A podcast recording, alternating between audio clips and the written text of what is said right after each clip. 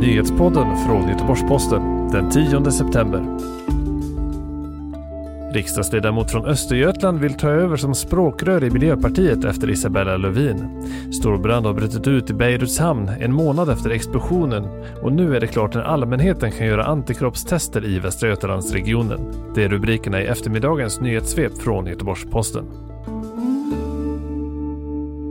Riksdagsledamoten Rebecka Lemoine vill bli språkrör för Miljöpartiet efter Isabella Lövin. Det rapporterar Dagens Nyheter. Rebecka Lemoine är den första som öppet säger att hon vill efterträda Lövin och anser att MP behöver ett nytt ledarskap och nya politiska prioriteringar. Hon säger till tidningen att hon vill ge partiet en mer radikal profil i miljöfrågorna samt att både konsumtion och produktion måste minska. Mer om detta läser du på gp.se. En mycket stor brand har brutit ut i Beiruts hamn en månad efter det att en explosion i hamnen ödelade stora delar av Libanons huvudstad. Bilder från platsen visar hur brandmän försöker släcka branden och en stor svart rökpelare har rest sig över staden.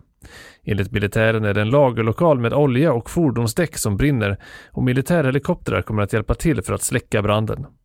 Enligt Röda Korset finns det ingen explosionsrisk och inga personer ska heller ha skadats, men några ska ha drabbats av andningssvårigheter.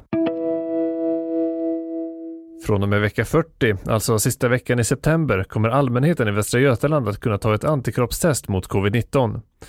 Tider kommer att kunna bokas via en särskild webbplats och inte via vårdcentralerna. Sedan tidigare har priset för ett test bestämts till 160 kronor och provtagningen kommer att ske på vårdcentraler och sjukhus i regionen. Samtidigt pågår antikroppstestningen av vårdpersonal och patienter för fullt. Fram till och med förra veckan hade Västra Götalandsregionen gjort 43 000 sådana tester. Dessa kommer att utökas de kommande veckorna innan allmänheten är välkomna att testas.